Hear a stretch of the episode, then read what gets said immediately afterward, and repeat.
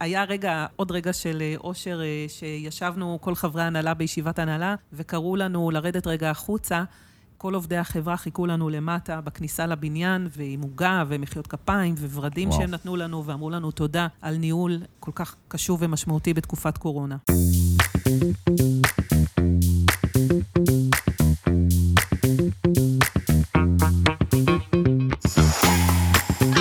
אז בוקר טוב, ברוכים הבאים לפודקאסט, למצוא את הפלוס. פודקאסט שעוסק בעולם העבודה החדש, בשאלה כיצד ניתן להיות אה, מאושרים יותר בעולם העבודה המשתנה, ומציע טיפים, כלים ועצות איך אנחנו יכולים לחוות יותר הנאה, משמעות ושגשוג במקום העבודה, המקום שאנחנו מבלים בו את רוב שעות הערות שלנו. אני אורן אפל, יועץ ארגוני, הבעלים של חברת פלוס, שמתמחה ביישום של כלים ותפיסות ממדע העושר בעבודה. והיום בפרק אני שמח לארח את אה, אפרת לבני הדס, סמנכ"לית משאבי אנוש בחברת פלורי, שותפה לדרך העושר ואורחת קבועה כבר באקדמיה לאושר שלנו, שתדבר איתנו על איך אה, יוצרים תרבות ארגונית חיובית. אז שלום לאפרת. שלום אורן, איזה כיף להתארח כאן. ממש כיף. אז ספרי לנו, אפרת, ככה מי את, מה את עושה, איך הגעת לזה. אה, אני אפרת, אני סמנכ"לית משאבי אנוש בחברה שנקראת פלורי, חברה חיפאית ביוטכנולוגית, אנחנו 130 עובדים, ואנחנו מייצרים אה, פלטפורמה לגידול תאי בטכנולוגיה מאוד ייחודית שפיתחנו לאורך שנים רבות. אה, הגעתי לתחום משאבי אנוש בעצם מעבודה סוציאלית, טיפה גדלתי ו... ולמדתי עבודה סוציאלית מתוך הרצון לעבוד עם אנשים. ובשנה השנייה הייתי בקורס אה, שנקרא קורס ארגונים. ואני זוכרת איפה ישבתי, ואני זוכרת את קרן השמש שבדיוק ירדה מעל המורה דוקטור בהם החמוד, ואמרתי, רגע, זה היה רגע של אהה, ולכן אני זוכרת אותו. וואו. היה לי רגע של אהה על הנושא של ארגונים. אני אוהבת אנשים, אני אוהבת לעבוד עם אנשים, הם מעניינים ומרתקים אותי, אבל הארגון, היה פה רגע של, אה, של להבין שהארגון הוא אורגניזם בפני עצמו, וזה משהו שהייתי חייבת אה, להיכנס, לחקור, ללמוד, ומאז זה מה שאני עושה אה, כבר 20 שנה. ממש אצבע אלוהים נגעה היה בך. שם רגע כזה, כן. זהו, חוץ מזה, אני אה, גרה בצפון, אני נשואה לדין, אני אימא של יובל ושל גילי, אה, שהן כבר בנות 19 ו-15, וזה לא יאמן איך הזמן רץ. אה, עוד לא התרגלתי להיות אימא, והן כבר עוד שנייה עוזבות את הקן. אה, זהו, ואני... תספרי לנו ככה, זה פודקאסט שעוסק גם אה, באושר, על רגע בקריירה שלך, בעולם העבודה, שהרגשת מאושרת בעבודה שלך. רגע שהרגשתי מאושרת בקריירה שלי. וואו. קטן, כזה לא חייב להיות דרמטי נורא. בתחילת הדרך, אני אדבר על מקום העבודה הראשון שלי, עבדתי ביוקנעם בחברה שנקרא EVS.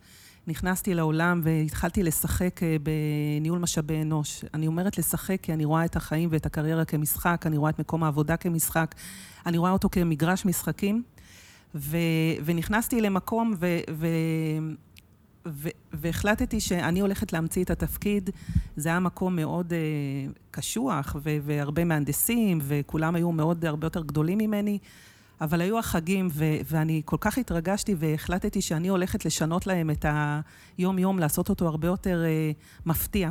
היה ט"ו בשבט, ונכנסתי וקישטתי את כל המקום במלא דברים ירוקים, ועלים, ופרחים, וצבעים, והגעתי בלילה מאוחר, הפכתי שם את כל, ה- את כל המשרדים, פשוט הפכתי אותם ביצירה ובהתלהבות, ובבוקר כולם הגיעו. לא הייתה ציניות, זה, זה היופי, לא הייתה ציניות, הייתה כזאת שמחה וכזאת התרגשות וכזאת פתיחות לראות משהו אחר, ו, ואני חושבת ששם ירד לי רגע כזה של, אוקיי, הדרך שאת בוחרת היא נכונה, תמשיכי, כי, כי מה באותו רגע, איזה כי ערך הכנסתי שלך? יצירתיות, את היצירתיות שלי. יצירתיות, יש אוקיי. בי הרבה יצירתיות, אני למדתי בתיכון אומנות. אה, תמיד אני נעה בין אה, האם אני אמורה לעבוד באומנות או אמורה לעבוד עם אנשים, אבל כנראה זה השילוב. כנראה שבסוף אתה עושה את הגם וגם. אני חושבת שבגלל זה, בגלל שהחוויה הז- בתחילת הדרך הייתה כל כך חיובית, לקחתי את זה כבר, מה שנקרא, לדרגת האומנות, ו- וזה הסיפורים אחר כך באמת, בפלוריסטם ובפלורי, ש... אז זאת אומרת, היכולת להביא את עצמך, חוזקה שלך, משהו כן. שאת טובה ורוצה למקום העבודה, נצרב כרגע של אושר, אנחנו רואים את זה נכון. בעוד, בעוד סיפורים ובעוד מקומות. אז ספרי לי ככה, אני, אני הגעתי לפלוריסטם היכרות, אה, עוד קראו לה פלוריסטם בזמנו, נכון. אה, ככה, כ, כ, אתה חייב להכיר את החברה הזאת, יש לה תרבות ארגונית חיובית, קשובה. אז ספרי לי ככה, במי שמלווה את החברה מתחילתה, איך, איך יוצרים את הדבר הזה? איך יוצרים תרבות ארגונית חיובית, תרבות ארגונית של אה, עושר, כזו שמדברים עליה בברנז'ה? מאה אחוז. אז, אז פלורי שאני עובדת בה עד לפני שבועיים נקרא פלוריסטם. אנחנו בעצם באיזשהו מיתוג מחדש, בגלל שעשינו שינוי כיוון של האסטרטגיה וש, ו, ושל דרך, דרך שלמה שאנחנו עוברים אותה כבר בשנים האחרונות, אבל היא התחילה כפלוריסטם. אה, אני נכנסתי לפלוריסטם לפני, 19, אה, לפני 15 שנים. הייתי בהיריון עם, אה, עם הבת הקטנה שלי, עם גילי, וקרא לי זמי אברמן, שהיה בזמנו המנכ"ל, אמר לי, בואי, יש פה חברה ביוטכנולוגית. אמרתי לו, אבל אני בחודש שישי, ואני בהיריון בכלל. הוא אמר לי, בואי, בואי, את חייבת לראות מה זה הדבר הזה. יש פה ביולוגים ויש פה חזון, ו- ואת פשוט חייבת להצטרף. ו... שכבר זה הסיפור, נכון? לא כזו בפשטות קולטים... אה... מישהי בחודש שישי למקום עבודה. אתה כל כך צודק, אתה כל כך צודק, כי כשנכנסתי למקום, כמה דברים קפצו לנגד עיניי. זה היה עוד מקום מאוד קטן, מה שנקרא סטארט-אפ בחיתולים, 20 עובדים. הדבר הראשון ששמתי לב, זה שאתה זוכר, עבדתי קודם ב-EVS, חברה כזאת הייטק. הגעתי לחברה שכולם בנות, mm-hmm. ביוטכנולוגיה, עולם נשי. אני בחודש שישי ואומרים לי, בואי, תיכנסי, מקסימום תלדי, תחזרי אחר כך, כאילו, הכל טוב. יש זמן.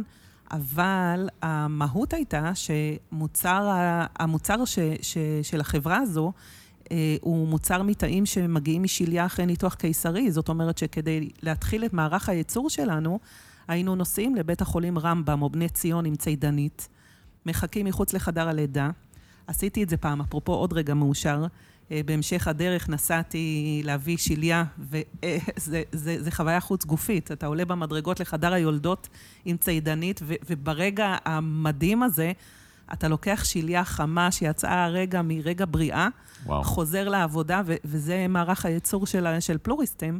והנה באמת, משמעות, uh, עוד פעם, רגע של משמעות, של חיבור לשליחות, לייעוד הנעלה שלנו. אז, ו- ואתה שואל איך יוצרים תרבות ארגונית, אז החברה צמחה חיובית. וגדלה חיובית. ו- ו- והחברה צמחה וגדלה. אה, מ-20 עובדים ל-80 עובדים, ל-150 עובדים, 170 עובדים. ואיך עושים את זה? זה הרעיון כל הזמן להסתכל ו- ו- ולזהות את ה... מי זאת החברה הזאת? מה ה-DNA שלה? מה הסיפור שלה? מה זה האורגניזם הזה שנקרא פלוריסטם? אה, שהיום הוא נקרא פלורי, ותכף נדבר גם על נכון. השינוי ועל המעבר. אבל נתחיל רגע עם ימיה הראשונים. של להבין, אוקיי, זאת חברה נשית, זה אומר שאנחנו נעסוק המון בסיפור של משפחה וקריירה ודברים שמעסיקים את העולם של, ה, של הנשיות, של הזוגיות, של המשפחה, הרבה ערך משפחה אה, שאנחנו נעסוק בו במהלך העבודה ה, בתחומים של פיתוח הארגוני. אה, הדבר השני שמיד זיהיתי זה הנושא של ידע. החברה הזאת זה, זה ידע שאין דברים כמותו. בחדר ישיבות היו כל כך הרבה ז'ורנלים ומאמרים. אמרתי איך אני אייצג את הידע הזה, ובעצם בחרתי לבנות uh, ספרייה. ביקשתי מכל עובדי החברה להביא ספר אחד uh, מקצועי ואת הספר השני הכי טוב שהם אי פעם קראו. Uh, וככה יצרנו ספרייה עם הספרים הכי טובים שאי פעם עובדים קראו, אז היא באמת הספרייה עם הספרים הכי טובים בעולם, ואנשים מחליפים את הספרים. איזה ספר את הבאת? אני הבאתי את אין לי מושג איך היא עושה את זה, ספר על, על אישה קרייריסטית, ואיך מנהלים משפחה וקריירה, ממש ככה. אמ, ו, ו, אבל באמת הייתי צעירה, זאת אומרת, היום אולי הייתי מביאה ספר אחר, ולקראת פלורי אנחנו באמת חושבים אה, את כל הספרים לתרום ולעשות הם, אה, ספרים חדשים. מחדש, בדיוק, כן, לכתוב מחדש לגמרי, את ההיסטוריה אה, הארגונית. נכון. דבר נוסף שעשינו היה, היה בשלבים מאוחרים יותר, אמ, כבר החברה נכנסה לניסויים קליניים, ונהיה לנו מערך גדול של ייצור ושיווק ולוגיסטיקה אה, ותפעול וניסויים קליניים ומחקר ופיתוח וכל כך הרבה, כל המחלקות נבנו וכל המערך נבנה. ו, ויום אחד ישבנו, ישבתי בקבלה ופגשתי את אה, איש המחסן שלנו, והוא אמר לי, את יודעת, אפרת, כל פעם שאנחנו שולחים משלוח לניסוי קליני, למשלוח של תאים שלנו, לרפא חולים בכל מקום שלא עשינו בעולם, אני רוצה שתדעי שאני מברך את המשלוח, אה, ואני מברך את החולה שיקבל את התרופה. עכשיו, אורן, אנחנו ביום-יום שלנו עובדים, כל אחד, אנשי הכספים בכספים, אנשי ה-HR ב-HR, אנשי הפיתוח מפתחים. אנחנו לא זוכרים כל היום שבסוף התרופה הזאת הולכת לחולה. אה, ולפעמים אה, זה, זה, זה קצת שוחק, אנחנו עובדים ביום-יום שלנו, אנחנו שוכחים את ה... יש את כל הדברים של יום-יום, כן. ואמרנו, כן. רגע, נזכרתי, הייתה תקופה שלמדתי צורפות אצל, אה, אצל איש מדהים בטבעון, והוא סיפר לי על, ש, שאם אני לא טועה, ויכול להיות שאני טועה, אבל לפחות את הסיפור לקחתי, שבגראס, כל פעם שהייתה מכירה, אז היה איזשהו צלצול בהנהלה. ואמרנו, יחד עם הצוות שלי, התחלנו לדבר על הדבר הזה, איך, איך כל האנשים בארגון ידעו ש, שחולה קיבל תרופה. ועשינו דיונים, ודיברנו וחשבנו, והעלינו הרבה אפשרויות, ובסוף מה שיצא זה שזמי, שהיה אה, כבר יושב ראש החברה, אה, אה, הציע לנו ארבעה לחנים שהלחין הבן שלו, יובל. את הלחנים האלה שלחנו לכל החברה, שיבחרו מה הלחן שהכי מדבר אליהם ונוגע להם ברגש. והם ידעו למה זה? לא ידעו למה זה. סקר לחנים. סקר לחנים. ונבחר לחן, ו... ומאז, כל יום שחולה מקבל בכל העולם זריקה של פלוריסטם, של התאים, ברחבי החברה נשמע הצלצול המדהים הזה של חינה בן יובל.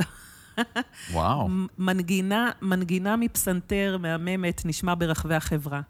היום אנחנו אחרי... רגע, רגע, אני מתעכב על זה. זאת אומרת, okay. כל אוקיי. פעם שאתם למעשה מממשים את הייעוד שלכם, שהתרופה שלכם מגיעה למישהו שזקוק לה בעולם, בכריזה הארגונית, כן. נשמע אותו רינגטון. נכון. וכרגע כל העובדים עוצרים. יודעים, נכון. ומרגישים, רגע, עכשיו אנחנו במימוש של הייעוד והחזון שלנו. מדויק. איזה תגובות זה מעורר? זה מרגש מאוד. זה מאוד מרגש. אה, אה, זה תגובות של התרגשות, זה תגובות של, אה, של מימוש ייעוד, של שמחה. בעצם, הרי מה אנחנו רוצים? ש, שכל היום הדבר הזה יצלצל, הרינגטון הזה יושמע, ב... זה, זה מה שאנחנו רוצים. וזו דוגמה נפלאה, איך מהלך קטן כזה יכול לעורר חיבור רגשי כל כך משמעותי לסיפור היותר גדול, למה שיוצר לנו את אותה השייכות, את אותו חיבור, את אותו, אותו חזון. נכון. יש לי עוד דוגמאות אה, מבחינת תרבות. עוד אחת, אה, כן. אתן, איך, איך אתן... יוצרים את זה דווקא? כי אני חושב הרבה פעמים כשמדברים על תרבות, מחפשים את זה נורא בגדול. אני אתן עוד שתיים, בסדר, אורן? והיכולת להביא את זה דווקא מיני, כזה, את ה... אני אתן שתיים. מעולה, אבל מהקטנות. מהקטנות. זה, אוקיי, קודם הייתי בקבלה, אחר כך הייתי במטבחון והכנתי לי קפה, ופגשתי את גבי, שזה היה עובד, ש... איש החזקה שעבד אה, מעל עשר שנים בפלוריסטם, והוא אמר לי, שאלתי אותו מה שלמה, והוא אומר לי, בסדר. אבל uh, קצת, קצת מבואס, אמרתי לו, למה אתה מבואס? הוא אומר, תראי, יש לי חלום. אמרתי לו, גבי, יש לך חלום? אני אוהבת לשמוע חלומות של אנשים. מה החלום שלך? החלום שלי זה לטוס לטיול אה, לחודש בארצות הברית. אמרתי לו, אז למה, למה הבאסה? זאת אומרת, איפה ה... אני לא מבינה, למה אתה לא... מה, מה מונע מבעדך להגשים את החלום? אז הוא אמר, תראי, אם אני אצטרך אה, להגשים את החלום הזה, אז אה, אני אצטרך להתפטר מהעבודה, כי אף אחד לא ייתן לי לצאת לחודש חופש. זה לא הגיוני. אוקיי. Okay. אמרתי לו, אתה בטוח? אתה, זה, זה מה שאתה מאמין? אתה, ככה אתה מכיר אותנו? כל כך הרבה שנים אתה איתנו? זה מה שאתה חושב? ש, שבשביל לצאת לחופש אתה תפוטר מהעבודה? ואז לקחתי, ו, וזה עוד, זה דברים ששמעתי שקורים בחברות גדולות אחרות, אבל אני, אני רוצה לעשות את הייחוד שלנו, ואמרתי כזה דבר, אורן. כשאנשים עובדים שבע שנים, יש שנת שבתון. נכון? באוניברסיטה. באוניברסיטה, זה, זה נחשב, יש כזה דבר. כן. ולמה הדבר הזה נולד? שנת שבתון, הוא כל שבע שנים, גם ביהדות יש את זה. נכון, יש את שנת שמיטה. שמיטה. ואמרתי, למה זה ככה? כי אני חושבת שיש משהו במחזוריות של שבע שנים, שאנשים מרגישים את השחיקה, ששם היא מתעוררת מאוד גדול. אה, ואז המצאתי, קצת אה, עשיתי טריק לחבר'ה שלנו, כי רציתי לשמר אותם. משהו שנקרא בפלוריסטם, ובפלורי היום, זה עדיין נמשך בפלורי, קוראים לזה חופש שמונה. אנשים שמגיעים לשנה השמינית שלהם, מקבלים על חשבון החברה חופש של עשרה ימים. אה, זה אומר שזה שבועיים רצוף, שהם חייבים לקחת אותו, הם חייבים לקחת אותו ברצף. וואו. ו... והרעיון הוא, אנשים שהגיעו לשמונה שנים בארגון, לתת להם את האופציה לקחת את החודש חופש הזה. אז יהיה להם שבועיים על חשבון החברה ושבועיים על חשבונם, אם הם רוצים. אם הם רוצים, יכולים רק לקחת את השבועיים ולטוס וליהנות ולדעת שהחברה מברכת אותם על זה. ו- ושמחה בשביל זה. והרעיון הוא באמת, אני חושבת ומאמינה שאם הם מצליחים לעבור את השנה השביעית, שהיא, שהיא באמת קשה ומשברית, ושם כולם שואלים את עצמם מי אני ו- ורוצים לעבור, אם הם מצליחים להגיע לשנה השמינית, הם מקבלים את הפרס, ואז הם נשארים. אז הוא נסע לחו"ל? בוודאי. ואני חושב שבסיפור הזה, מעבר לחופשה ולחשיבות שלה, היכולת לפגוש את אותם אנשים ולנהל את המשיחות במסדרונות, במטבחון, ואני חושב ששתי האירועים שדיברת התחילו מתוך שיחה, לא בישיבות הנהלה בחדר אה, באסטרטגיה, אלא בהקשבה ובשיחה עם האנשים. אתה צודק, אנחנו מאוד אה, גאים ושמחים לקחת חלק בתנועה שנקראת קפיטליזם קשוב. אה, אני לא אכנס כרגע לכל המהות של, התנועה הזאת. נכון, גם ארז מפרק 2 הזכיר אותה פה. מדהים. אז כן, אז היא מדברת על תרבות ארגונית ועל מנהיגות ועל שובה. מחזיקי עניין ועל, ועל ייעוד, אבל בדיוק, אני רוצה להגיד, אני חושבת שבסוף הסוד של הכל זה הקשבה. אם אנחנו מצליחים לפגוש את האנשים ולפ... ו... ולהקשיב להם, רוב הבעיות אנחנו נצליח, אה, אנחנו נצליח לפתור, ואת רוב הדברים אנחנו נצליח להשיג. ההקשבה זה משהו, וזה לא מובן מאליו, זה קשה, אני לא כל היום יושבת ומצליחה. וזה איכות של אפרת, או איכות ארגונית, שאם נשאל את המנהלים שלכם ואת המנכ"ל, זה איכות פלורית? או זה איכות שאפרת מביאה איתה כעובדת סוציאלית, והיא חוללה את זה? שאלה טובה. אה, בגלל שאפרת נמצאת מתחילת הדרך, וחלק מהעניין היה להביא את אפרת כשיש 20 עובדים, זה, זה לא מובן מאליו להביא מנהלת משאבי אנוש לחברה כל נכון. כך צעירונת. אז, אז זה לא רק אפרת, זאת אומרת, זה גם ההנהלה, זה גם הדרך שההנהלה קובעת, אבל בחרו אותי כי ידעו שאני כזאת. מי שהביא אותי הכיר אותי, הוא ידע שזה מה שאני אעשה. אה, אז, אז זה הולך ביחד. ואיך באמת רותמים? כי, כי אחד הדברים שאנחנו שומעים תמיד באקדמיה שלנו, בשיחות עם מנהלים, תקשיב, אני מאוד רוצה, אבל המנהל שלי, הקולגה, הארגון, המנכ"ל, ואת הבאת איתך איזה משהו שהוא שלך, עם אמונה לארגון שגם מוכן להיות קשוב לזה, אבל איך רותמים הנהלה, מנכ"ל, ואיך משכפלים את הדבר הזה לתוך תהליכי הניהול, שגרות? הרבה הרבה הרבה להסביר. להסביר את הערכים ואת המקום שממנו אני מגיעה עם הדברים האלה, אה, לשתף, להראות תוצאות, זאת אומרת, להראות שזה גם, גם באמת מצליח, אה, להראות את הקשר בין המרוצות והנכונות והמחוברות של העובדים לבין ההצלחה של הארגון. תני לי איזה אה, דוגמה ככה לאיזה שיחה בישיבת הנהלה לא פשוטה, שאת מחזיקה איזה אמונה. מה, בטח. תשמע, והארגון אנחנו... לא בקלות הולך איתך. התחילה הקורונה. Okay. זה היה 2019, אוקיי. אנחנו בחודשים אה, ינואר, פברואר, מרץ, אנחנו מתחיל, זה כבר מתחיל כאילו לבעור ו... ו... ו... ולהיות שם, וכל החברות מסביבנו מפתרות? מתחילות לפטר עובדים ומתחילות להוציא לחל"תים mm-hmm. בלי הכרה. אה, ומגיע אליי המנכ"ל, ו- ואנחנו מתחילים לעשות דיונים אה, גם בהנהלה, אבל גם אה, ממש בינינו, יאקי ינאי, המנכ"ל המאוד קשוב של פלוריסטם, של פלורי. אנחנו יושבים ומדברים ושואלים מה קורה. ואמרתי לו, יאקי, אתה יכול לסמוך על התרבות הארגונית של פלוריסטם. אני חייבת להראות לך את זה, אתה, אתה יכול לסמוך על התרבות הזאת. אנחנו נכנסים לאירוע שאנחנו לא יודעים מה זה הדבר הזה, אנחנו לא יודעים כמה זמן זה ייקח. זה מאוד מאוד מאוד... אה, אנחנו צריכים רגע לשמור את עצמנו ולהחזיק לפני שאנחנו מקבלים החלטות שלא תהיה מהן דרך חזרה. אם אנחנו נפטר עכשיו ונוציא את כולם לחל"ת, לא תהיה דרך חזרה, אנחנו, אנחנו חייבים לחשוב על, על, על דרך אחרת. עכשיו תשמע, למה אמרתי שאתה יכול לסמוך על התרבות של פלוריסטם? פלוריסטם כבר הייתה קיימת הרבה שנים, ועברנו כבר משבר. זאת אומרת, 2008-2009, אה, המשבר הכלכלי הגדול שהיה, אה, פלוריסטם נכנסה, ובעצם אה, כל העובדים נרתמו, והייתה הפחתת שכר. אה, של כל העובדים, ואנחנו הצלחנו לצלוח משבר מאוד מאוד גדול כשהיינו חברת סטארט-אפ מאוד סוערת. רגע, בנעצור, מה זה הפחתת שכר של כל העובדים? הפחתת שכר של כל העובדים, זה, זה אומר שכל עובדי החברה מורידים, אה, חותכים אה, את המשכורות שלהם ב... באחוזים מסוימים. אוקיי, כולל ההנהלה? אז, אז בואו אני אספר מה עשינו ב-2019 okay. בקורונה. בקורונה החלטנו כזה דבר, יש אי-יציבות כלכלית, יש אי-יציבות בעולם, יש לחץ מאוד מאוד גדול ויש אה, קורונה, יש מגפה אה, משתוללת. אנחנו רואים את כל החברות מסביבנו מתחילות לפטר. אנחנו החלטנו שאנחנו הולכים לשמור את כל האמצעים שלנו, אנחנו חייבים לשמור על הכלכלה, אבל חייבים לשמור גם על העובדים, כי יש לנו פה ידע שיהיה מאוד קשה אחר כך להחזיר אותו. עשינו הפחתת שכר לכל החברה, הנהלה הפחיתה 50% מהשכר, דירקטוריון הפחית 50% מה, מהשכר, ואחר כך עשינו מדרגות, בעצם לפי אחוזי ה... ה לפי ההשתכרות. Okay. אוקיי. זה אומר שכל העובדים השתתפו, העובד שמרוויח הכי מעט בחברה הפחית 20% משכרו, והעובד שמרווה, וככה, ועשינו מדרגות כאלה עד ל-50 אחוז, כמובן שהנהלה... ואיך הגיבו? איך היו התגובות במסדרונות? התגובות היו מדהימות. התגובות היו מדהימות. האנשים כל כך אה, הבינו שהחברה מקבלת החלטות ניהוליות, שברור לה, אנחנו, את תחילת הקורונה, את השנה הראשונה של הקורונה, אנחנו...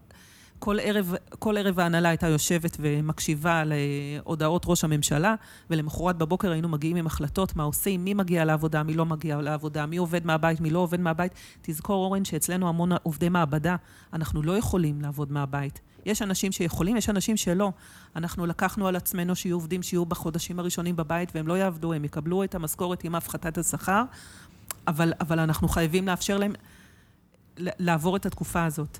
אה, המון בני זוג של אותם עובדים אה, היו אה, עצמאים, הייתה שם mm-hmm. קריסה בלתי נסבלת. העובדים בעצם, מה שקרה, התחושה שנוצרה זה שאנחנו יוצרים איזשהו מקום מוגן, ומסביב כאוס, מסביב העולם קורס, ואנחנו בתוך חממה ושומרים על העובדים, ואני חושבת שהעובדים קיבלו את התחושה הזאת.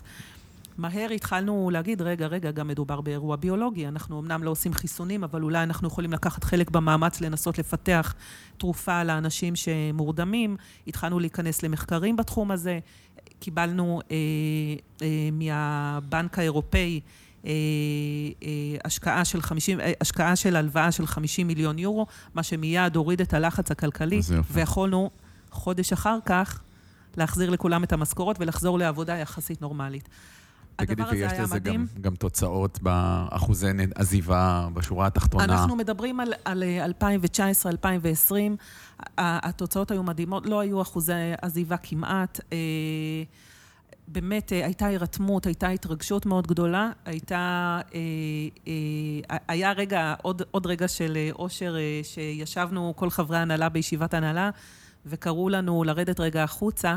כל עובדי החברה חיכו לנו למטה בכניסה לבניין, ו- ועם עוגה ומחיאות כפיים וורדים. שהם נתנו לנו, ואמרו לנו תודה על ניהול אה, כל כך קשור ומשמעותי בתקופת קורונה. ועוד בארגונים אחרים, שהם ירו עם היד על ההדק, לצאת לחל"ת, לפטר, נכון. ראינו שאחר כך הם פשוט לא חזרו. או הדבר הזה, נכון. היה לו אפקט אה, נכון. אחר כך בהמשך. נכון. אני כן רוצה להיכנס, אורן, אבל אה, ל, ל, למה קורה היום. ספרי לנו בדיוק. איך מנהלים תרבות ארגונית במשבר, אפשר להגיד? בשינוי? בוודאי, בוודאי. בעצם, 2019 נכנסנו לאירוע, לאירוע הקורונה. אה, איך אני אומרת, כשאנחנו מנהלים אה, ומנהלים ארגונים, אנחנו לא מנהלים בוואקום.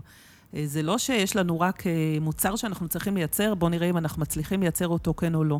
יש את המקרו, שאנחנו מדברים על שנתיים שהייתה בהם קורונה, הייתה בהם אה, כל הפרעות שהיו, שהיו אה, בחודש מאי בין אה, יהודים וערבים בתוך המדינה. החברה שלנו, יש בה 100, היו, היו 160 עובדים יהודים, ערבים, כל, כל, כל פלח מהאוכלוסייה שאתה יכול להעלות על דעתך נמצא בפלוריסטים. Okay. אוקיי. והיינו צריכים לתת לזה מיד התייחסות. אה, אה, אה, ולתת להם את הביטחון ולהגיד שבפלוריסטים הדבר הזה לא יקרה. אנחנו כולנו מיד, כל ההנהלה, הצטלמנו עם שלטים של ואהבת להרעך כמוך בכל השפות, וכל העובדים הצטלמו, ואמרנו, פה זה לא יקרה. אנחנו לא ניתן לדבר הזה, זה קורה בחוץ. עוד פעם, אנחנו שומרים על חממה, אבל דקה אחר כך מתחילה מלחמה בין רוסיה ואוקראינה. וואו. וגם זה קורה, ויש לנו אה, עובדים אה, מאוקראינה עם משפחות שנמצאות שם בתוך התופת, איך אתה מתייחס לזה? ואנחנו עדיין ממשיכים עם הקורונה, כן או לא, ויש אי יציבות אה, של הממשלה, ו- וכל כך הרבה דברים קורים כל הזמן. וכל הזמן אנחנו בניהול משבר, אנחנו כבר שנתיים כל הזמן בניהול משבר, וזה רק ב, ב, במקרו, עוד לא נכנסתי למיקרו, כי במיקרו היה לנו אירוע מאוד קשה לארגון. אה, אה, אני עוצר פה להדגיש את זה, כי דיברת מקודם על הקשבה במסדרונות, ואני חושב שפה מתואר גם על הקשבה בכלל למציאות הגיאופוליטית, הבריאותית בעולם, והיכולת... אה, להכיל את זה, ודיברת על ecosystem, להבין שזה דבר שמשפיע עלינו, ואנחנו גם יכולים להשפיע על זה. נכון. ושיש לנו תפקיד אפילו כארגון, נכון. להיות שותפים בעיצוב החברה, בעיצוב הערכים שלנו נכון. פנימה, אבל גם החוצה. ואני חושב שזה עוד מהלך מאוד מאוד אמיץ שלכם בפלורי. אה, כשהתחילה המלחמה בין אה, רוסיה ואוקראינה וקלטנו, זה היה בדיוק בחודש מרץ, זה היה בפורים. אני לא יודעת אם אתה זוכר, אבל באותה תקופה, כל הכתבות על, על, על חברות שעושות מסיבות פורים שחבל על הזמן, כי אלה הזמינו את נינט, ואלה הזמינו את רן דנקר, ואלה הזמינו אלוהים יודע את מי. ואני רואה את העובדים אצלנו מבועטים, כי המשפחה שלהם לא מצליחה לצאת מאוקראינה, ו- mm-hmm. ו- ויש שם קטסטרופות.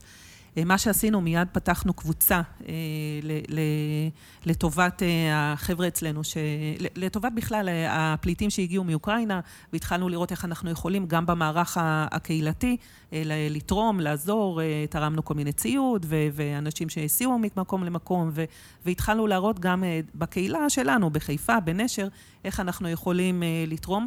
אה, זה חשוב לעובדים אצלנו להרגיש ש, ש, שאנחנו רואים, שאנחנו מבינים, אנחנו איתם, אנחנו יכולים להבין את הקושי, יכולים להבין שכשהם לא במיטבם... להבין ולהרגיש, זה לא רק להבין, זה להרגיש. יש פה משהו מאוד כן. מאוד של לב. נכון, נכון. קצת אה, להחזיק את הרגש, נכון. אז ספרי ככה באמת עכשיו, ואני חושב שהרבה פעמים חושבים שבכלל פסיכולוגיה חיובית ואושר זה כזה הכל ורוד ותמיד מאוד מוצלח, ועכשיו אתם ככה חווים קושי. שינוי, קושי. נכון. איך מחזיקים את הדבר הזה? מה הערך שלו? ברמת המיקרו, מה שקרה לארגון היה אה, ניסוי מאוד גדול ש, שכולנו כל כך חיכינו לקראתו, כי, כי הוא היה אמור להיות ממש הגשמת הייעוד, אה, ולשם כולנו התכנסנו, בנינו את כל המערך, אה, המבנים הארגוניים, את הכל לקראת הדבר הזה, והיה לנו כישלון בניסוי קליני שבא לנו מאוד בהפתעה. ניסוי קליני גדול, אנחנו כולנו חיכינו לרגע הזה, והתשובה הייתה חד משמעית, אתם לא יכולים להמשיך את הניסוי. וואו. זה היה, אה, קודם כל זה הלם. זה הלם כי, כי אורן, אנחנו חברה כזאת בסדר, אנחנו עושים את הכל כל כך נכון, יש לנו טכנולוגיה מדהימה, יש לנו אנשים מדהימים, תרבות ארגונית מדהימה, יש לנו אה, מוצרים מדהימים, אנחנו שליה, מה, what can go wrong. גם 15 שנה בתוך התהליך הזה. 15 שנה של, של ניסיון, אנחנו עושים את הכל צעד צעד, דרך דרך, אנחנו חברה פורצת דרך וחלוצה בתחום של התאים. זה אומר שכל פעם אנחנו מפלסים דרך, והחברות אחרינו, ש, שהגיעו אחרינו, כבר יותר קל להם, כי מישהו פילס את הדרך, אבל אנחנו המפלסים. אז הנה משבר פנימי, דיברנו על משברים חיצוניים, משהו בפנים פנימי, קורס. והוא קורס בתוך תקופה של קורונה ומלחמות ועניינים ובלאגן והכול, ואנחנו, בדיוק אמרתי לפני שבוע ליאקי, אמרתי לו, יאקי, אנחנו כל היום מנהלים משברים, זה, המשבר הפך להיות הכרוני, זה קשה, זה כל כך קשה. זה קצת רוח אה, התקופה, דרך אגב, אנחנו שומעים את זה. זה רוח התקופה, נכון. הרבה ארגונים. ומה שעשינו, דבר ראשון, אחרי שזה קרה, התכנסנו ההנהלה, זה היה לפני שנה וחצי, לרגע שאני חושבת שזה יהיה הרגע שעליו ייכתבו הספרים. כל הזמן אני חושבת, פלוריסטם היא, היא כזאת חברה מיוחדת, ואני כל פעם אומרת, על זה נכתוב ספר, על זה נכתוב ספר. אבל אם יכתבו את הספר הזה, יהיה על הרגע ההוא, אחרי המשבר ההוא. אני חושב שרגע, אני כותב אותך, כי אני חושב שאנחנו בתקופה שאנחנו כל רגע באמת מוחקים וכותבים את הספרים, אנחנו מנסים לברר, וה textbook נכתב ונמחק ונכתב ונמחק, ואולי אין יותר textbook.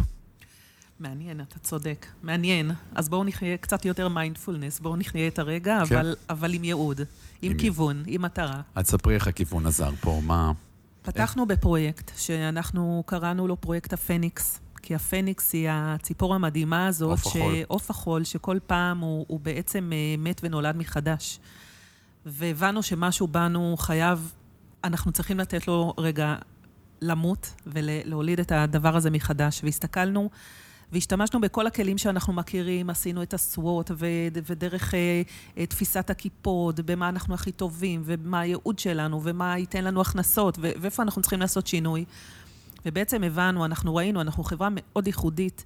אנשים אה, מגיעים אלינו מכל העולם לאורך שנים כדי לראות את הפלא הזה ש, שנקרא הביוטכנולוגיה הישראלית, ה start-up nation, מביאים משלחות מסין ומכל מקום רק כדי לראות את הפלא הזה. לא יכול להיות שהפלא הזה יסתי, פשוט יסיים בכזאת, בכזאת, בכזאת, בכל ענות חלושה, לא יכול להיות. ואמרנו, רגע, בואו נראה במה אנחנו הכי טובים. וה, ו, ואז מצאנו, יש לנו תרבות ארגונית באמת ייחודית. יש לנו טכנולוגיה שבנינו אותה ב, לאורך 20 שנה, והיא באמת אין כמוה. וחוץ מתאים של אה, שליה, שהם תאים מדהימים ועוד אפשר עוד לחקור אותם הרבה, אבל אה, יש עוד תאים. ו- ואנחנו יכולים להתחיל לראות מה אנחנו יכולים לעשות, ובעצם עכשיו, לפעמים, אתה יודע, בגן המשחקים שלנו מאחורה קצת, היו לנו משחקים עם קוסמטיקה, עם המדיה של התאים, היה קצת לראות מה קורה עם תאי הקנאביס, האם אנחנו יכולים לעשות עוד דברים, אבל זה תמיד היה ב... ב... ב... בשוליים. בשוליים. כן. ואמרנו, בואו, בואו ניקח את השוליים האלה, mm-hmm. ונתחיל להכניס אותם ל- לאמצע. ו, ונעשה, ו, ובואו נראה מה אנחנו יכולים לעשות. והתחלנו לבדוק, אה, לקחנו שיליה של פרה, אורן, ומהשיליה של הפרה אנחנו לקחנו, התחלנו, התחלנו לגדל אותה, ו, וגילינו שיש פה עניין, יש פה משהו שאנחנו יודעים לעשות, אנחנו יודעים לעשות אותו מהר. ו, ולשמחתנו ולמזלנו, ודברים שקרו תוך כדי, והכל היה בעבודת, עוד פעם, אבן על אבן, ולבנות את האירוע הזה מחדש. אה, עשינו עסקה מאוד יפה, מאוד מרגשת עם חברת נובה, אה, שנולדה לנו בעצם חברת בת. יש בתוך פלורי היום אה, קבוצה של אנשים שהם נקראים פלורינובה, בשלב okay. זה, אוקיי. שזה חצי פלורי וחצי תנובה. והם, ובעצם הם מייצרים את הבשר המתורבת, וזה זה, זה התוצר הראשון של, ה, של, של התוכנית הזאת, של הפניקס. יהיו לנו עוד דברים, אנחנו הולכים לתחומי החלב והדגים וה, והצמחים, ו, ובעצם אנחנו אמרנו, אוקיי, מה אנחנו עושים הכי טוב? יש לנו טכנולוגיה, ואנחנו רוצים אה, לעבוד עם תאים בכל מקום בעולם. הכדור הארץ הזה, הוא צריך, צריך להשתפר, הוא צריך להיות מקום יותר טוב, אנחנו יכולים לעשות אותו בהרבה עבודה עם תאים. והיום בדרך לכאן, כשנסעתי, חשבתי שגם כדור הארץ הזה הוא בעצם סוג של תא בתוך הגלקציה הענקית. אה, אבל אנחנו רוצים לדבר גם על הקושי. רגע, אז אני ככה מצביע שבעצם הייעוד התרחב. הוא התרחב. מלהבין שאנחנו חברה שעובדת עם תאי שלייה למוצרים רפואיים, פתאום אנחנו בכלל בביזנס של תאים, והשליחות שלנו רחבה יותר. נכון, ואנחנו נמשיך לפתח את התרופות, אבל יותר, אה, נהיה קצת יותר... אה, ורסטיליים. יותר ורסטיליים, לא, התכוונתי דווקא יותר נכנסים, רגע, חוזרים לשולחן השרטוט, mm. יותר מדויקים, יותר בפוקוס, יותר חדים. אה, ועובדים עם שיתופי פעולה.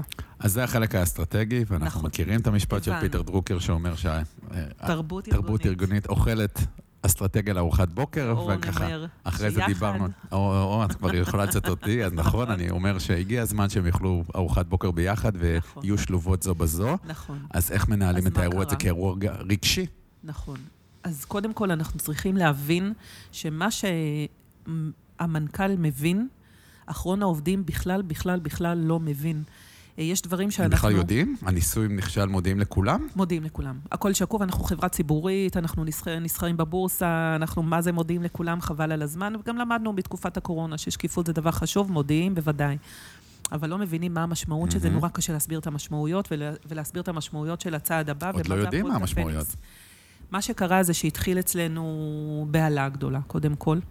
אכזבה, אה, זה להתחיל, ל, ל, אנחנו בנינו, אנחנו חברה מאוד שמחה ו, ודינמית ומאוד מתרגשת ואוהבת לחגוג את הייעוד שלנו ואת התרבות שלנו, ו, ואנשים מאוד uh, עייפו.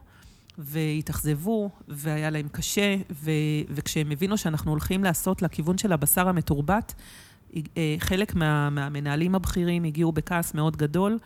אני לא באתי לעבוד בחברה של בשר, אני mm-hmm. באתי לעבוד בחברה שהולכת להציל חיים, ברפואה. ו... ועד כאן. והיו אני עזיבות? חושבת, בוודאי, היו עזיבות. חלק מהעזיבות היו עזיבות של אנשים, אני מדברת דווקא על המנהלים הבכירים שעזבו, אה, אז, אז היו עזיבות של אנשים שהבינו מאוד מהר, והאמת שאני צריכה כל כך להעריך אותם על זה. יש אנשים שהבינו שאם החברה לא הולכת כרגע למרקט, זה אומר שיהיו תפקידים שיתייתרו ב, בארגון. Mm-hmm. הם קמו, עזבו והמשיכו הלאה. אה, אפילו לי לקח עוד זמן להבין ש, שיהיו לי מחלקות שישנו את ה... שאנחנו נצטרך לצמצם מחלקות ו, ולהגדיל מחלקות אחרות. כי כשאתה משנה את הייעוד שלך מ, מייעוד של, של שיווק, mm-hmm. בעצם כל מחלקות התפעול מצטמצמות, ומחלקות, ו, ואתה הופך לפיתוח, להיות חברת פיתוח. חוזרים לפיתוח, כן. בדיוק, אנחנו כאילו חוזרים קצת לתחילת הדרך, לפיתוח ולמחקר, ושם נשים יותר את הדגש. זה שינוי בכוח אדם. אה, בנוסף לכל, ה, לכל השינוי ולכל התקופה, אורן... גל התפטרות גדול, כן. שלום, גל ההתפטרות הגדול מתחיל, ואנחנו מנסים לראות איך אנחנו בתוך הגל ההתפטרות הגדול, מה אנחנו עושים עם זה. האם אנחנו משלמים טוב לעובדים שלנו? האם אנחנו לא משלמים? האם אנחנו יכולים לשלם? מי העובדים שנכנסים אלינו? גם דיברנו קודם כמה הייעוד הוא משמעותי בשייכות, דרך הסיפורים הראשונים שלך, פתאום הוא מתערער. אז איך אנחנו רותמים את האנשים שהייעוד שלנו כרגע משנה כיוון, ואפילו נכשל, הלכנו לאיזה כיוון מסוים, הוא לא הולך, וכרגע אין לנו כיוון. אין, נכון. הספינה נוסעת למקום לא ידוע. נכון. להמון, אה, היא נוסעת בים אי הוודאות. Mm-hmm. נוסעת הרבה זמן. ו- ומתחיל גל ההתפטרות הגדול מסביבנו. אנחנו, שוב, אנחנו חברה של, אה, של אה, הרבה נשים, אנחנו שומעים איך כל הגברים שלהם מסביב מתפטרים ומחליפים עבודות. סתם, אני צוחקת, יש אצלנו גברים, יש אצלנו נשים, יש אצלנו את כולם, אבל אנחנו רואים מה קורה מסביבנו, ו- ו- וגם אצלנו זה מתחיל להיות מאוד מלחיץ, מתחיל גל ההתפטרות הגדול. ומה את מרגישה באחריות שלך בתור המנהלת משאבי אנוש? וואו. אה, אנחנו מתחילים לבדוק את עצמנו מבחינת שכר, מבחינת תנאים, מבחינת כל הדברים האלה. אה, אני מנסה לבדוק עוד פעם את הנושא של אה, מחוברות עובדים ומה חשוב.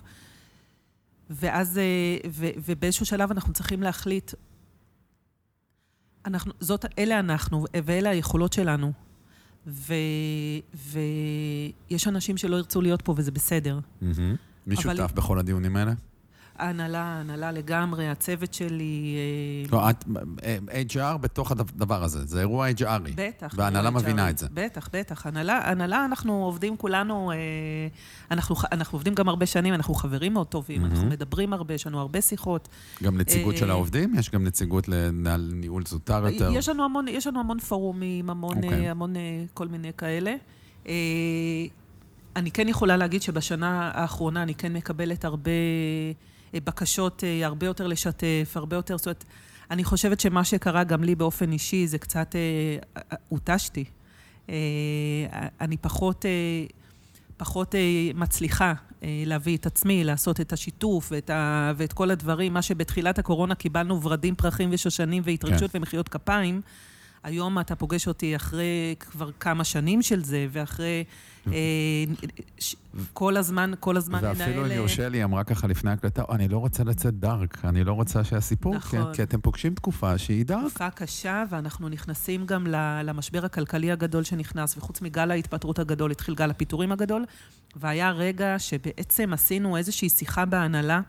אה, סמנכ"לית הכספים שלנו עשתה לנו בעצם מצגת מה קורה היום בשוק ההון, מה קורה בחברות. אה, המצגת, השקף הראשון היה חד קרן אה, מפוצץ. Mm-hmm.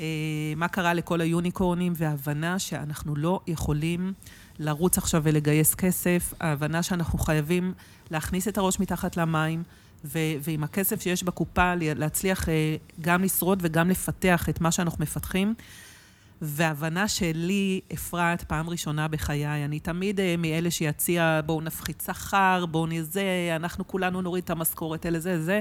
הבנה שאנחנו צריכים לפטר עובדים, שאנחנו צריכים לצמצם את כמות כוח האדם, שעם כמות כוח האדם הנוכחית אנחנו לא יכולים להמשיך, ואנחנו נכנסנו, בעצם אתה פוגש אותי בסיום תקופה של uh, הפחתה של כוח האדם, הרבה uh, פיטורים שעשינו uh, בארגון. אה, אנחנו היום 130 עובדים, והיום אנחנו בנקודה שהמון עובדים גם מתפטרים, כי, כי הם, הם אה, חלק, חלק משחיקה, וחלק גם להם כבר נמאס מה, מכל הזמן להחזיק קושי. וחלק אחר מפחד, הם, הם רוצים אה, חברה מאוד יציבה וברורה, וקרקע, כן? מהבנה. וקרקע יציבה ופלוריסטם ופלורי. הם בעצם אף פעם לא היו חברות יציבות. אנחנו תמיד היינו סטארט-אפ ותמיד ו- ויציבות, תמיד כשגייסנו אנשים, אמרנו, אם אתה מחפש מקום שאתה תדע כל יום מה קורה, זה לא אנחנו. אם אתה רוצה מקום שכל יום יפתיע אותך וכל יום יהיו דברים, אז, אז בטח, בואו. אז עם מה עד שאת מתעוררת כל בוקר בה, איזה שליחות מניעה אותך כרגע בעיצומו, או אני מקווה כרגע... בסופו של המשבר המתהווה הזה? כרגע להבין שה, שה, שהאושר הוא רגעים, אורן, mm-hmm. שיש רגעים שאני פוגשת בן אדם ואני מדברת איתו ואני כל כך מתרגשת, אה, ו- ולנסות בתוך הסיפור של המקרו ושל הכלל למצוא את הפרט ולמצוא את האנשים ולאט לאט לגלות מחדש מי זאת פלורי. אה, אנחנו, אני, אני מאוד עסוקה, אמרנו, יש קו פרשת המים, עשינו מיתוג מחדש. המיתוג מחדש לא היה כדי להחליף את הלוגו ואת השם, המיתוג היה כדי להסביר לעולם שיש פה אסטרטגיה אחרת, ש, שבנויה על שיתופי פעולה ובנויה על טכנולוגיה אה, מאוד רחבה. גם פנימה, זה לא רק החוצה. ואני רגע מתעכב על זה, כי אמרת אושר הוא רגעים, אבל אנחנו רואים, וזה עולה מאוד יפה בשיחה איתך, הוא גם עולה מאותם רגעי מיקרו.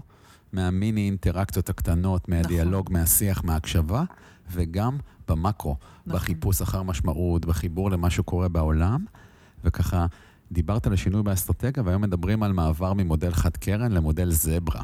אם את מכירה, מחקרים, לא מכירה. יש חברה אה, אה, שממש מסבירה איך חדי קרן נולדו על מודד עסקי, עסקי שיש לו משקיע, ולכן המשקיע מאוד עסוק, בגלל שיש הון סיכון מאוד מאוד גדול, אז uh, חברות שמשקיעות בחברות סטארט-אפ רוצות למקסם את התשואה שלהן, כי 90% מהחברות לא מצליחות, רק 10% אז הן מצפות לתשואה מאוד מאוד מהירה, ולכן זה גוזר תרבות ארגונית שמאוד מאוד עסוקה בלהשיא ערך למשקיעים, כי זה יגרור את ההשקעה הבאה, והדבר הזה גוזר התנהלות. ומודל הזברה, שהוא הרבה יותר שיתופי, גם הזברות משתפות פעולה בטבע בשביל לשרוד מפני האריה, איך אנחנו יכולים to co-create משהו שרואה את כל מחזיקי העניין, ומיוצר פה מודל הרבה יותר שיתופי, הרבה יותר uh, uh, פתוח. ואת מתארת ממש את ההתהוות גם אצלכם בארגון. איזה כיף, איזה כיף.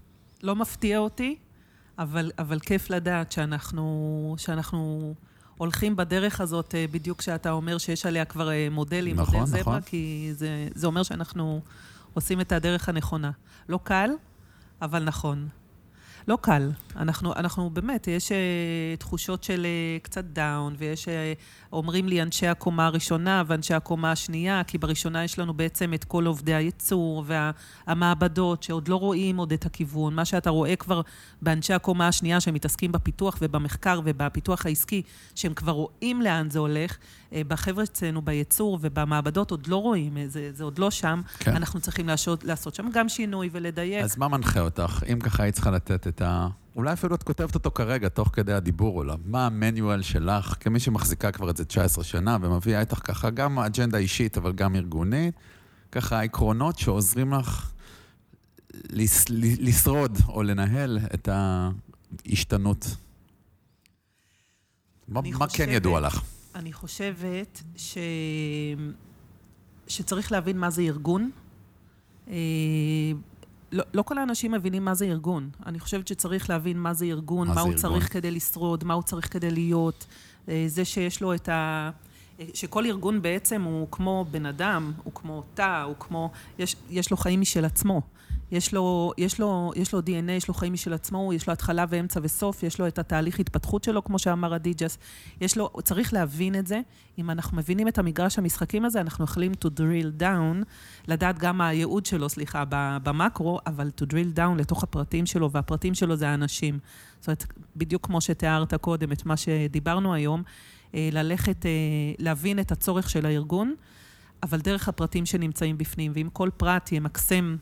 את, ה, את, ה, את עצמו, מקצועית, ערכית, חווייתית, רגשית, אה, שכלית, הארגון הזה יצליח, תמיד השלם יהיה גדול מסך חלקיו. נכון, וגם עולה ממך שתוך המערכת הזאת היא גם כל הזמן נמצאת בשלבים של היא מדברת עם הסביבה, והסביבה מדברת איתה. זה לא מערכת סגורה, זו מערכת משתנה, שנמצאת באינטראקציה, כמו הגוף אפרופו, כמו השלייה, נכון. כל הזמן מקבלת ונותנת מידע, ובהשתנות נכון. מתמדת. נכון. יש לי סיפור אה, שאני רוצה לספר לך, שהוא בעצם, אה, אני חושבת שהוא המהות של הכל בתרבות ארגונית שלנו. אנשים שנכנסים לפלורי, מרגיש, כשלמדתי תואר שני של ניהול משאבי אנוש, אז, אה, אז המורה לתרבות ארגונית אמר, אה, תקשיבו, תרבות ארגונית זה משהו שכשאתה נכנס למקום אתה מרגיש. זה מתחיל כבר באוטו כשאתה יוצא לדרך. אבל כשאתה שם אתה מרגיש, וכשאתה נכנס לפלורי, וזה, וזה חוזר על עצמו, זה לא, לא משהו שאני אומרת, זה משהו שכולם אומרים, מרגישים מאוד, מאוד, מאוד נעים, מאוד טוב. משהו מאוד כיף להיכנס, מרגישים ישר שייכים. ואחד הסודות של השייכות הזאת, אה, זה מישהי שנמצאת ויושבת בקבלה ומקבלת את פנינו, מאירה עיניים, והיא הבחורה הכי מהממת עלי אדמות, וקוראים לה אושרה, פקידת הקבלה שלנו. ואני רוצה לספר מילה עליה, אבל לפני זה אני רוצה לספר שלפני כמה שנים אנחנו גייסנו ל... לפלוריסטם, אנחנו גייסנו אה, מנקה לצוות המנקות, אם חד-הורית, שלושה ילדים, עבדה ככה מאוד קשה בניקיון, אה, אבל... והיא נקטעה ומאוד, באמת נלחמה את המלחמה שלה. ושמחנו, היה לנו צוות של מנקים מאוד נחמד, הצוות שלנו אה, זה צוות חמוד, אה, כולם מרגישים משפחה וכולם מרגישים בבית, ואתה יודע, אנחנו לפעמים נתנו חלוקת, אה, חילקנו בעבר מניות, כל עובדי החברה מקבלים מניות, גם עובדי הניקיון, אין אצלנו שכר מינימום, כולם, כי אנחנו רוצים שאנשים ישתכרו בצורה מאוד ברורה, אני משוויצה קצת, אבל בכל בצדק. מקרה נכנסה... נכנסה בחורה מדהימה, חמודה, ונקטעה, והאמת ש... שהיא המון עצרה לדבר עם אנשים. כל הזמן היא הייתה מנקה, אבל עוצרת לדבר עם אנשים. היא מאוד מאוד מאוד חברותית, מאוד אכפת לה, מאוד רגישה, עוצרת ומדברת עם כולם, לא תמיד אהבו את זה, אבל היינו לפעמים צריכים להגיד לה, טוב, דיבורים לפה, אבל גם צריך לנקות. אה, ובאמת נאבקה, ואת מלחמת הקיום של עצמה, ויום אחד אה, אני רואה אותה יושבת אה, במחשב ועושה משהו, ושאלתי אותה, מה, מה את עושה? אז היא אמרה לי, אני משלימה בגרויות. אמרתי לה, וואו, בחורה כאילו, אני יודעת, בת, לא זוכרת, קצת לפני 40. את משלימה בגרויות? וואו. וכן, כן, משלימה בגרויות, ו, ו, והיא עבדה מאוד מאוד קשה. ואמרתי לה, אוקיי, תקשיבי לי ותקשיבי לי טוב. אם את מסיימת את כל הבגרויות שלך, אני מוציאה אותך מהניקיון. מנקה לא תהיי. אני לא, לא יכולה. לא יכולה. לא יקרה, לא אצלי. אה, לא במקום שאני שם. האחראית. והיא סיימה את הבגרויות, והיא קיבלה את התעודה. והיא למדה, למדה דברים ש, ש, שלא למדה כל כך הרבה שנים, ושהיה לה כל כך קשה, היא נלחמה מלחמת כמו, כמו לביאה. וזאת ו... הבחורה של הכניסה היום? זאת הבחורה שלה, mm. שיושבת היום, זאת, היא בצוות שלי.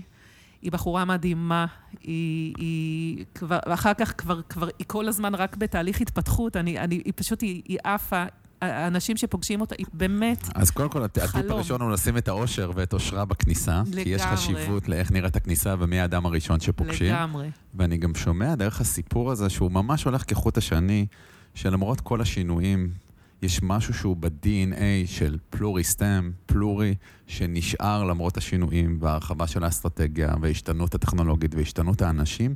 יש משהו שיצרתם שהוא גדול מההשתנות, והוא נשאר איתכם, כנראה, אני מקווה ומאחל, גם, גם שמשהו שם משתנה בכיוון. אז זה ככה העיקרון הראשון. מה הדבר השני? שאת גם מייעצת לעצמך, אבל גם למנהל או מנהלת משאבי אנוש, או למנהל, או, או בכלל לעובד שחווה את השינוי הזה, מה אותם עוגנים לשתף, שעוזרים לנו לשמור. לשתף, לשתף, לשתף בקושי. אה, אני, אני עובדת שנים עם אנשים שהם אה, מחוברים ללב שלי ולנשמה שלי, ואני יכולה להתייעץ איתם, ואני יכולה לבוא ולהגיד להם את הדברים הכי קשים בעולם, אה, ואני יכולה להביא את עצמי בקושי, את הקושי, את הקושי שלי, להביא אותו. ואני מקבלת הכלה, ואני מקבלת חום, ואני מקבלת אהבה, ואני מקבלת הבנה. Mm-hmm. אתה יודע, אני, אני לא ה... הטיפוס הקלאסי של אה, ארגונים. אה, אני מאוד, אה, כבר אתה מבין, מאוד עובדת לפי הרגש, מאוד אינטואיטיבית, ויש, ואני לוקחת רגשית ופיזית מאוד, מאוד לקצוות כל אירוע רגשי וכל דבר, ובאמת האירועים האחרונים הם מאוד קשים, ואני יכולה למצוא את עצמי מתחבא מתחת לשמיכה איזה שבוע כדי לאסוף מחדש את הכוחות ולחזור. ואני יודעת שהם מבין, הם, הם יודעים, הם מבינים את זה, המנהל שלי, המנכ"ל שלי, החברות שלי, חברות ההנהלה שיחד איתי, החברים, חברי ההנהלה, כולם, הם, הם יודעים, הם יודעים שאני ככה, והם יודעים שהערך שאני מביאה כשאני מגיעה, הוא יותר חשוב מהנוכחות שלי 24/7 שם אז הנה, העובדת סוציאלית של תחילת הפרק. מופיעה פה, ומשהו באיכות הזאת מביאה איתך לכל מקום, אבל יותר מזה, גם הצלחת, ולא רק בזכותך, לייצר משהו שהוא ארגוני.